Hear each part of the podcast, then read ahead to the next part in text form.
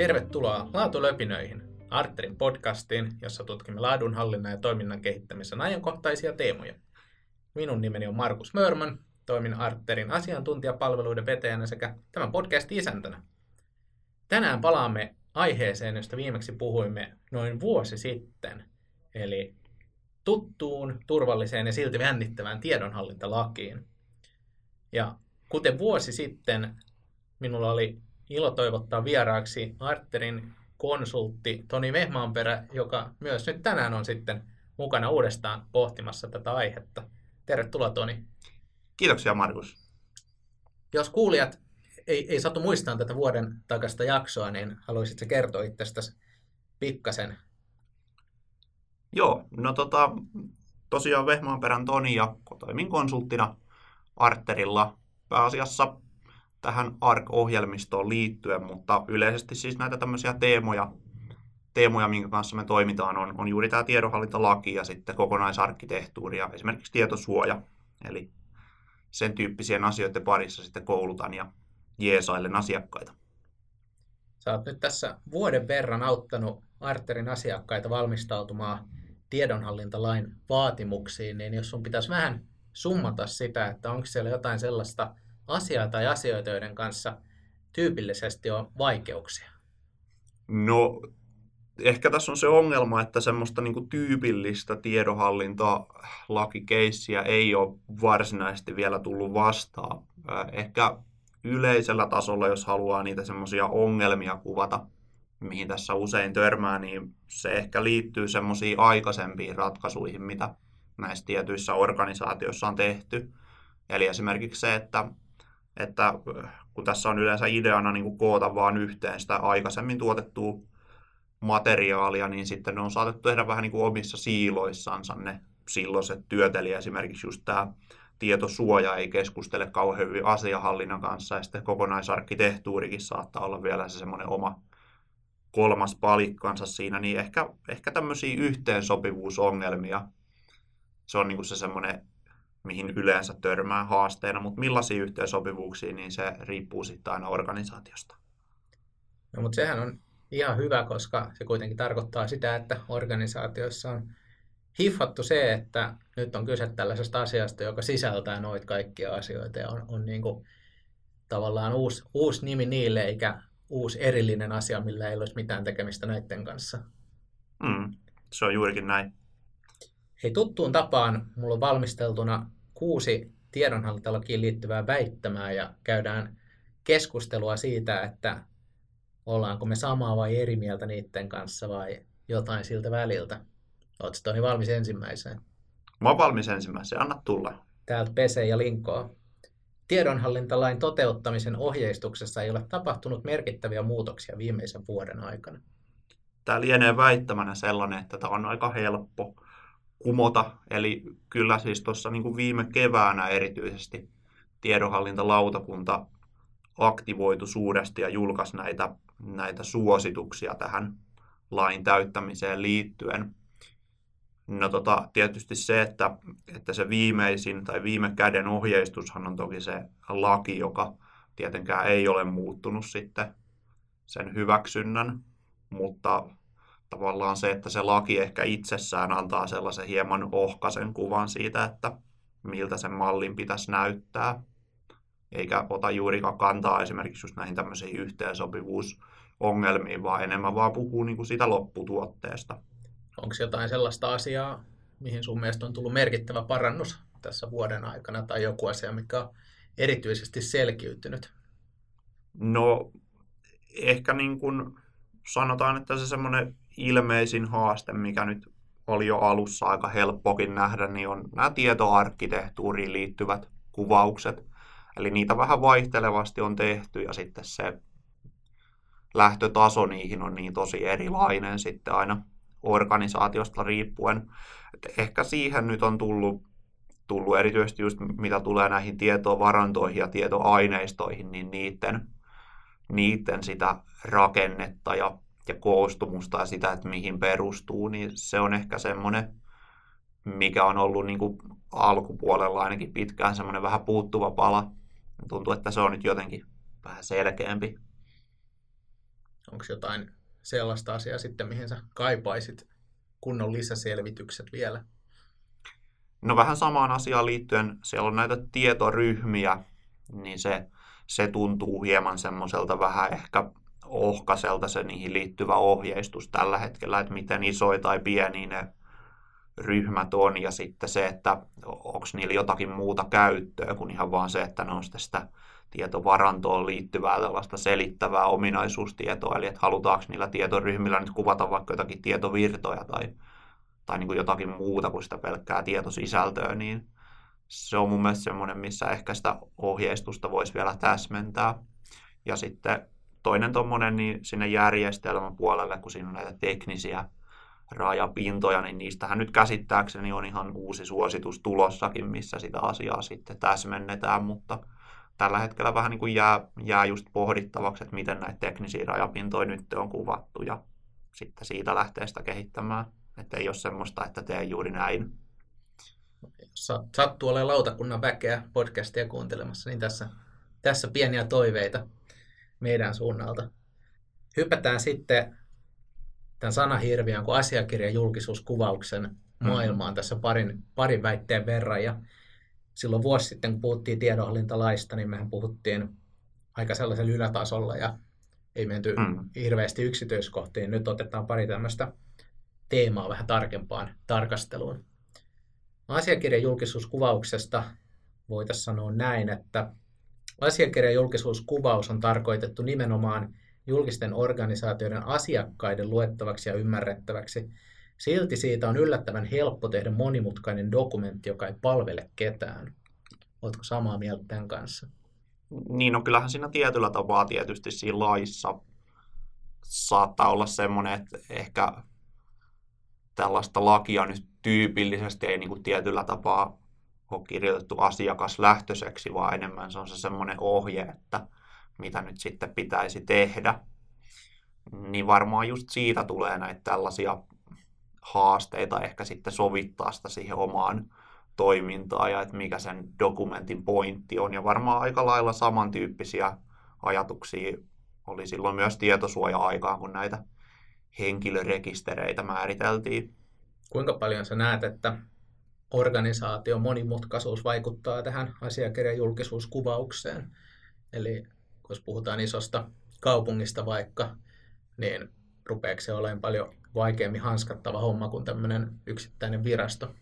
No varmaan tietyllä tapaa rakenteellisesti joo, mutta siinä on ehkä just se, että, että mikä sen asiakirjan julkisuuskuvauksen se tavallaan perimmäinen tarkoitus on. Eli ehkä ei niinkään se organisaation monimutkaisuus, vaan enemmän se, että millaisia olisi ne sellaiset pyynnöt, mitä sille tehtäisiin tämän asiakirjan julkisuuskuvauksen mukaan. Eli sitten ehkä, no en tiedä, tämä nyt menee ehkä enemmän arvailuksi, mutta kunnassa näkisin, että se jotenkin saattaisi olla vähän enemmän sellaisia tiettyjen tämmöisien perusasioiden tilan selvittämistä, että mitä tietoa minusta kerätään täällä tai onko tämä dokumentti julkinen ja näin. Mutta sitten just joku tämmöinen valtiohallinnon laitos, niin jos nyt vaikka miettii sitä oikeusrekisterikeskusta ja rikosrekisteriä, niin siinä varmasti just se kysymys ja sitten ne kysyjät on aika paljon monimuotoisempia ja monimutkaisempia. Aivan. Että se aina pitäisi sitten just siihen tarkoitukseen mitottaa. Että sinänsä se perusrakenne, niin sehän nyt käytännössä on jo olemassa organisaatiossa kuin organisaatiossa, mutta että mitä hyvin se on dokumentoitu, niin sitten se vaihtelee. Ja sehän pitäisi aina mitottaa siihen lukijakuntaan, ainakin nähdäkseni. Onko se muuten vielä, vielä voimassa, että termi asiakirjan julkisuuskuvaus ei itse asiassa saisi käyttää? No sehän ei siinä laissa lue, mutta se on tämmöinen niin suositus, joka liittyy siihen, eli tämä asiakirja, julkisuuskuvaus ei palvele sitä loppukäyttäjää, koska se ei ymmärrä, mitä se tarkoittaa. Niin sitten tämänkin tyyppisiä asioita tulisi miettiä. Ehkä siinäkin just se käyttötarkoitus sitten, sitten ohjaa siinä sitä, että onko se kuntalainen, joka haluaa kysellä jotakin jostakin rakennusluvista vai onko se joku yliopisto-opiskelija, joka haluaa sitten jotakin tutkimustietoa, että mikä siinä on se tapaus sille lukijalle. Eli se on nimenomaan täytyy olla suunniteltu ja mitotettu sen niin kuin loppukäyttäjän näkökulmasta tarkoituksenmukaisesti. Niin, kyllä. No jos siirrytään tuohon kolmosväittämään, niin katsotaan vähän, kuinka, kuinka pitkälle me voidaan sitä venyttää, niin mitä sanot tästä? Asiakirjan julkisuuskuvaus voidaan yksinkertaisimmillaan toteuttaa muutamalla PowerPoint-kalvolla. No, ehkä se on ihan tuommoinen hyvä ja kuvaavakin esimerkki tietyllä tapaa. Toki tuossahan nyt pitää myös huomioida se saavutettavuusasia, eli onko se sitten semmoinen koneellisesti luettava, että esimerkiksi sitten sokea pystyy kuuntelemaan jollakin ohjelmalla ja katsomaan sitä kautta sen niin kuin tekstisisällön siitä. Et ehkä tuossa tullaan siihen ehtoon, mutta sitten toisaalta sekin, että ehkä toi PowerPoint-kalvo viittaa siihen, että sen lähtökohtaisesti pitäisi olla jotenkin visualisoitu dokumentti, joka nyt ehkä saattaisi olla tietyllä tavalla toivottavaa, mutta ei se nyt mitenkään niin kuin pakollista ole. Että esimerkiksi jos siinä kunnassa koetaan, että se ohjaa sitä tietopyyntöä, että siinä on tämmöisiä visuaaleja siitä, että mitä ne alueet on, mihin voi ottaa yhteyttä, niin sittenhän se voi olla tosi hyödyllinen tapa tehdä sitä, mutta sitten esimerkiksi sitä tietoa, mitä pitää viestiä, on aika paljon, niin sitten, sitten tavallaan auttaako tuo visualisointi sitä, että tuleeko siitä sitten vaan semmoinen iso ja sotkunen, jos sitä yrittää johonkin tuommoiseen muottiin laittaa. Se on musta mielenkiintoinen kysymys ja aina, aina tykkää vetää sen mun ikuisuusesimerkin mukaan näihin, näihin keskusteluihin siitä, että miten Suomessahan on käytössä tämmöinen visuaalinen viestintäjärjestelmä, mikä koskee käytännössä koko kansaa hengenvaarallisissa tilanteissa toimimiseen. Ja kyseessä on liikennesäännöt ja liikennemerkit erityisesti. Mm. Ja tietyllä tavalla ne on mun mielestä hyvä esimerkki siitä, että semmoisen aika rajoitetullakin kuitenkin merkkimäärällä ja koulutuksella niin pystytään iso osa kansasta ohjaamaan toimimaan oikein vaativissakin tilanteissa. Mm. Niin että ehkä, ehkä tämmöisessä asiakirjan julkisuuskuvauksessakin niin jo, jo se, että se nimi voisi olla tuollainen, niin se on mielestäni hyvä mm. lähtökohta miettiä siihen, että kuinka yksinkertaisen tästä voisi tehdä ja mikä oikeasti palvelisi ja auttaisi sitä loppukäyttäjää. Niin ja ehkä tuossa liikennemerkissä voi olla sellainenkin ihan hyvä analogia tähän, että kun me katsotaan sitä merkkiä, niin nähdään, että siinä menee ukkeli vaikka nyt sitten tien yli, niin me ajatellaan, että tämä ukkeli nyt tässä varmaan viittaa meihin, mutta sitten nämä tietovarannot ja tietoaineistot tuntuu ehkä vähän semmoisilta kylmiltä ja kaukaisilta sitten verraten. Kyllä, ihan varmasti. No mutta ehkä me jätetään tämä asiakirjan julkisuuskuvaus taakse ja siirrytään tähän toiseen tämmöiseen erityisosa-alueeseen, eli muutosten vaikutusten arviointiin. Ja tästä on kanssa muutaman väittämän verran tässä sisältöä ja otetaan ensimmäinen tähän pohjalle. Kuuluu seuraavasti. Muutosten vaikutusten arviointi tulee tehdä aina ennen tiedonhallintamallin muuttamista, jotta muutosten vaikutuksia ja siihen liittyviä riskejä voidaan tarkastella etukäteen. Näinkö se menee? No aina on tässä varmaan vähän semmoinen voimasana, eli siinä laissahan on listattu näitä muutamia tilanteita, että missä se tulisi toteuttaa. Eli siinä oli tämä tietojärjestelmän käyttöönotto ja tämmöinen niin kuin olennainen uudistus. Eli aina kun niin kuin jompikumpi näistä tunnistetaan, niin sitten se tulisi, tulisi sitten läpi viedä tämä prosessi, mutta tietysti tässä on just se vähän sama kuin siinä tietosuojassa, kun siinä puhuttiin, että piti olla tämmöinen merkittävä riski näille henkilötiedoille, että käynnistyy sitten tämä siinä oleva DPIA-prosessi, niin tässäkin jätetään ehkä vähän nyt sitten sen tulkinnan varaa, että mikä on tämmöinen niin kuin riittävän olennainen muutos, että se käynnistäisi sen prosessin. Ja ehkä nyt toi, jos siinä puhutaan tuosta riskien tarkastelusta etukäteen, niin sehän on juuri näin. Eli tämä muutosvaikutusten arviointihan vähän niin kuin sijaitsee semmoisessa kolmen rakenteessa, että ensin siinä on joku tapa, jolla sitten tunnistetaan niitä muutostarpeita ja sitten tehdään sitä vaikutusarviointia ja sitten se läpivienti on siellä vasta kolmantena seuraavana sitten sen arvioinnin jälkeen. Eli aina, ei aina, mutta, mutta nimenomaan just tällä tavalla niin kuin etukäteen suhteessa siihen jos me otetaan toi tietosuojan vaikutusten arviointi vähän tämmöiseksi vertailukohdaksi tässä, niin siinä oli, oli just mielenkiintoinen tapaus, missä oli kyse valvontakameroista, jotka mittas myös ihmisten ruumiin lämpötilaa. Eli tarkoituksena tunnistaa niin kuumeisia henkilöitä nyt pandemian aikaan. Mm. Ja tässä yritys ei ollut tehnyt vaikutusten arviointia, koska sitä lämpötilaa ei tallennettu mihinkään, eikä sitä yhdistetty mihinkään niin kuin yksilöivään henkilötietoon, paitsi ehkä sitten siihen, siihen niin kuin kuvamateriaaliin, mutta ilmeisesti se ei siis tallentunut mihinkään. Mm. Ja tässä kuitenkin tietosuojavaltuutettu ilmeisesti tuli siihen lopputulokseen, että kyseessä oli henkilötietoa ja vielä terveystietoa. Kyllä. Niin, niin se on mielenkiintoista nähdä, miten tässä miten tämä sitten tarkentuu, että riittääkö tämä tosiaan tämä määritelmä, mikä on käytössä ja millaisia rajatapauksia siitä sitten tullaan löytämään. Hmm. Niin ja sitten onhan tässä sekin, että ei tätä niinku vastaavalla tavalla ole esimerkiksi sanktioitu kuin sitä, sitä tietosuojaan liittyvää vaikutusten arviointia. Että tässähän oli niitä semmoisia tiettyjä ehtoja, että jos se kustannus siitä muutoksesta ylittää jonkun tietyn rajan, niin sitten valtiohallinnon tulisi niin kuin hyväksyttää sitä, mm. sitä muutosta, mutta nyt jos mietitään vaikka semmoista esimerkkikuntaa, niin enemmän tämä on niin kuin tietyllä tapaa heidän omaksi iloksensa ja siihenkin ehkä niin kuin vie sitä viestiä, että, että se malli, mikä tehdään, ettei se jää siihen ensimmäiseen päivään vuotta 2021. Että on kuitenkin tämmöinen, jonka tulisi sitten elää ja kehittyä sen organisaation mukana ja vaikkei tämä nyt tämä tiedonhallintalaki sitä edellytä, niin voihan tällä myös niin kuin tavallaan isommassakin kaavassa just suunnitella niitä muutoksia. Ainahan niillä on sitten joku mahdollisesti joku strategiakytkös tai joku tämmöinen lakisääteinen tehtävä kytkös sitten näillä muutoksilla, mistä ne tulee.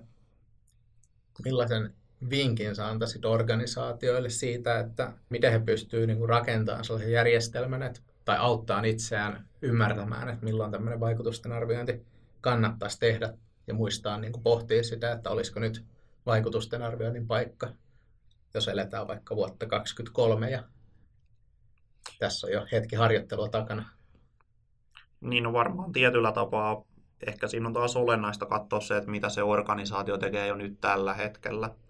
Ja sitten pohtia siinä, että mikä siinä on se semmoinen relevantti linkki vaikka nyt sitten tuohon tiedonhallintamalliin. Että esimerkiksi just tämä vaikutusten arviointi tietosuojaan liittyen, mistä mistä me nyt ollaan tässä mainittu, niin sitäkin voisi ajatella semmoisena moniportaisena prosessina, eli ensin arvioida, että tarviiko tehdä mitään muutosvaikutusten arviointia niin kuin tässä lakisääteisessä mielessä. Sitten voisi olla tämä tiedonhallintalain tarkoittama muutosvaikutusten arviointi, ja sitten jos sen lisäksi vielä todetaan, että siihen liittyy tätä niin kuin henkilötietoon olennaisesti vaikuttavaa ja liittyvää riskiä, niin sitten olisi tämä tietosuojan laajennettu versio, Eli se vaan niin kuin kannattaa sovittaa jotenkin siihen, siihen olemassa olevaa palettiin, että ei tämä niin tarvi olla mikään uusi ja vieras prosessi. Ja siinähän voi pohtia, että tarvitaanko siihen jotakin tuommoista visuaalista esitystapaa, että onko semmoinen joku kehitys, roadmap tai sen tyyppinen järkevä ja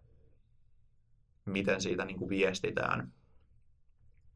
Sehän saattaa tosiaan monissa tapauksissa olla päällekkäinen sen tietosuojan vaikutusten arvioinnin kanssa, että riippuu tietty siitä, että sisältyykö muutokseen henkilötietoja ja miltä osin, mutta veikkaisin, että se ei ainakaan ole hirveän harvinainen tilanne.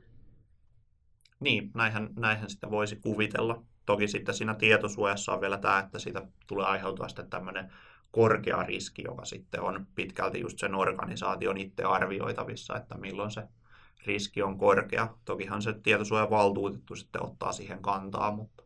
Mm. No sitten, jos hypätään viitosväittämään ja pysytään vielä tässä vaikutusten arvioinnin mielenkiintoisessa maailmassa, niin tää, täällä lukee näin. Muutosten vaikutusten arviointi täytyy dokumentoida, mutta dokumentti voi olla melko vapaamuotoinen ja kevyt. Mm. No, se on juurikin näin, eli siinä laissa itsessään, siinä vitospykälässä, eli siinä samassa, missä on siitä tiedonhallintamallista, niin siinä on sitten kerrottu näitä tällaisia ehtoja, ehtoja tähän muutosvaikutusarviointiin.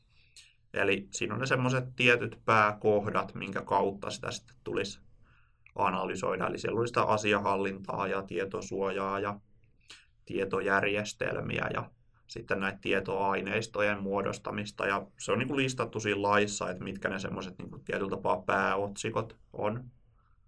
Sitten on tämä suositus, joka vähän kertoo tarkemmin, että mitä nyt esimerkiksi olisi tämmöisiä kysymyksiä, mitä voisi itseltänsä kysyä siihen liittyen. Tähänkin on itse asiassa käsittääkseni sieltä VMltä joskus tulossa semmoinen Excel-pohja.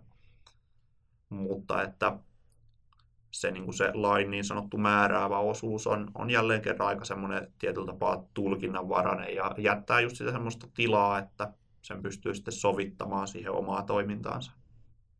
Minkä tyyppisellä dokumentoinnilla itse lähtisit liikkeelle? Niin, no mähän olen tätä jonkun verran ihan arkissakin purkanut auki just sillä tavalla, että siinä on ne tietyt pääotsikot, eli nämä just tietoturva-asiat ja tietosuojat ja ja asianhallinta ja nämä, mitkä on listattu siinä, siinä suosituksessa semmoisella pääotsikkotasolla ja sitten arvioi sitä sillä tasolla, että täyttyykö nämä asiat noin niin kuin suunnilleen, että ei sen tarvitse olla mitenkään hirveän raskasta, mutta sitten jos siihen haluaa enemmän sitä säännönmukaisuutta, niin sitten toki esimerkiksi just siitä VM-materiaalista voi olla hyötyä sitten, kun se joskus saadaan ulos se heidän Excel-pohja. Joo, se on jo monissa näissä tällaisissa dokumentointikäytännöissä, niin se oleellinen juttu on, että on ne, on ne pari avainasiaa ainakin, ja että on se, on se dokumentointi olemassa, jotta on jonkunlainen jälki siitä, että se on tehty. Kyllä. Parhaassa tapauksessa siihen palataan ja siitä opitaan, mutta huonoimmassa tapauksessa niin sitten se jää järjestelmään ja siellä on merkintä, että kyllä, kyllä tällainen on tehty. Että jos ei mitään muuta, niin mm. voidaan tarkistaa, että tuliko tehtyä. Niin kyllä, ja just ehkä parhaimmillaan niin tämä muutosvaikutusten arviointi olisi mun mielestä ihan vaan semmoista järkevää dialogia sillä perusotsikkokaavalla, josta sitten ehkä merkataan joku tarkempi juttu jonnekin pöytäkirjaan, jos halutaan, mutta että tärkeintä on nyt se, että ne tavallaan ne pääotsikkotasoiset asiat tulee sitten aina käytyä tuommoisessa tilanteessa. Mm. Joo, se on mielen, mielenkiintoista pohtia sitä, että miten esimerkiksi, jos ajatellaan sitä tietoturvan näkökulmaa, että riittääkö dokumentointiin merkintä siitä, että todettiin, että ei ole tietoturvariskejä, vai pitääkö vähän tarkemmin käydä läpi, että mistä keskusteltiin ja millä perusteella todettiin näin? Niin kyllä. Ja no, ehkä tietyllä tapaa just toisaalta tässä ehkä harmittaakin se, että miten paljon tämä niin yhdistyy sinne tietosuojan puolelle, kun tavallaan se toinen semmoinen relevantti linkki tällä muutosvaikutusten arvioinnilla on mun mielestä just siihen nimenomaan kokonaisarkkitehtuuriin ja siihen sellaiseen niin kuin tavoitetila, nykytila mallintamiseen. Eli tämähän niin kuin käytännössä on se semmoinen työväline, millä tulee niitä semmoisia tietynlaisia asioita käytyä läpi ja pohdittua. Eli kun eihän nämä muutokset niin kuin ikinä siilossa tapahdu, vaan yleensä niihin voi jopa jollain tapaa varautua ja suunnitella jo etukäteen. Ja sitten tämä oli se semmoinen ihan bare minimum, mitä sitten kannattaa tehdä, jotta se tulee jollakin tapaa dokumentoitua ja huomioitua. Et eihän tämä ole niinku mitään muuta kuin se semmoinen perussykli, millä tällainen dokumentaatio päivittyy. Ja sitten sillä on joku tuommoinen kolo, mihinkä sitä voi sitten kirjata, että mitä on pohdittu ja päätetty. Niin siinä kyllä organisaatiot varmaan eroavat toisistaan aika merkittävästikin, että missä oikeasti sanotaanko, että lain hengen mukaisesti mietitään sitä isoa kuvaa ja niitä muutosten vaikutuksia nyt ja tulevaisuudessa ja sitä muutosten verkon kokonaisuutta. Mm. Ja missä se taas tehdään, koska se on pakko tehdä ja siis se tehdään niin, niin vähällä vaivalla kuin vaan on mahdollista. Niin, niin se on just näin. Et tässä just nähdään se, että ei tämäkään niin ole siilossa, että ei tästä pelkkää niin tietosuoja-asiaa, vaan sitten tähän liittyy kuitenkin ihan merkittävästi myös se semmoinen perusarkkitehtuurityö, ja se nyt on ihan, haluaako sitä nyt sitten kutsua tiedonhallintamallityöksi vai arkkitehtuurityöksi, niin se ja sama, mutta, mutta se olisi jotenkin se, mitä mä itse haluaisin tämän asian nähdä, että ei tämä nyt ihan pelkkä mikään dokumenttipohja ole. Vuosi 2020 tullaan muistamaan varmasti tulevaisuudessa monista asioista. Ja yksi suurimmista Suomen julkisellakaan sektorilla ei välttämättä ole tiedonhallintalaki, mutta se on siellä mukana kuitenkin. Se on mukana. Tämä on ollut tiedonhallintalain vuosi siirtymäaika vuosi ja nythän on vuodenvaihteessa siirtymäaika loppumassa ja tietyt osat, kuten tiedonhallintamalli pitäisi olla kunnossa. Niin mitä, miten sanot viime, päivän viimeiseen väittämään, että tiedonhallintalain vaatimukset ehtii vielä täyttämään ennen siirtymäajan loppua nyt lokakuun puolivälissä, jos hommaan tarttuu ripeästi? Niin, no siis ilman muuta, eli se asia, mitä mä yleensä korostan ja painotan tässä omassa, omassa koulutuksessani, niin on se, että eihän tämä nyt mitään uutta asiaa ole. Eli nämä on kuvauksia, mitä ne organisaatiot on jo aikaisemmin tehnyt erilaisista syistä. Ja sitten just esimerkiksi tämä, että, että jos nyt mietitään, että tehdäänkö johonkin ohjelmistoa vai ei, niin eihän sekään ole mikään semmoinen lähtökohta, että jos nyt vaikka hankitaan joku arkki, niin sitten kaikkien asiakirjoja ja säilytysaikojen tarvii olla siellä arkissa, vaan sitten jos niitä jossakin muualla kuvataan, niin sittenhän kannattaa olla vaan siellä ja sitten pohtia, että mikä on se semmoinen tapa, millä sitten viitataan tai liitetään se, se kuvaus siihen koko, koko settiin. Eli loppujen lopuksihan tässä on vaan kyse niin kuin tiedon yhdistelystä, joka on jo pääasiassa olemassa. Ja, ja tota, tavallaan just se, että, että tietysti riippuu organisaatioista, että miten paljon ne haluaa semmoisen yhteisen paikan, missä ne voi osoittaa, että tuolla se malli nyt on.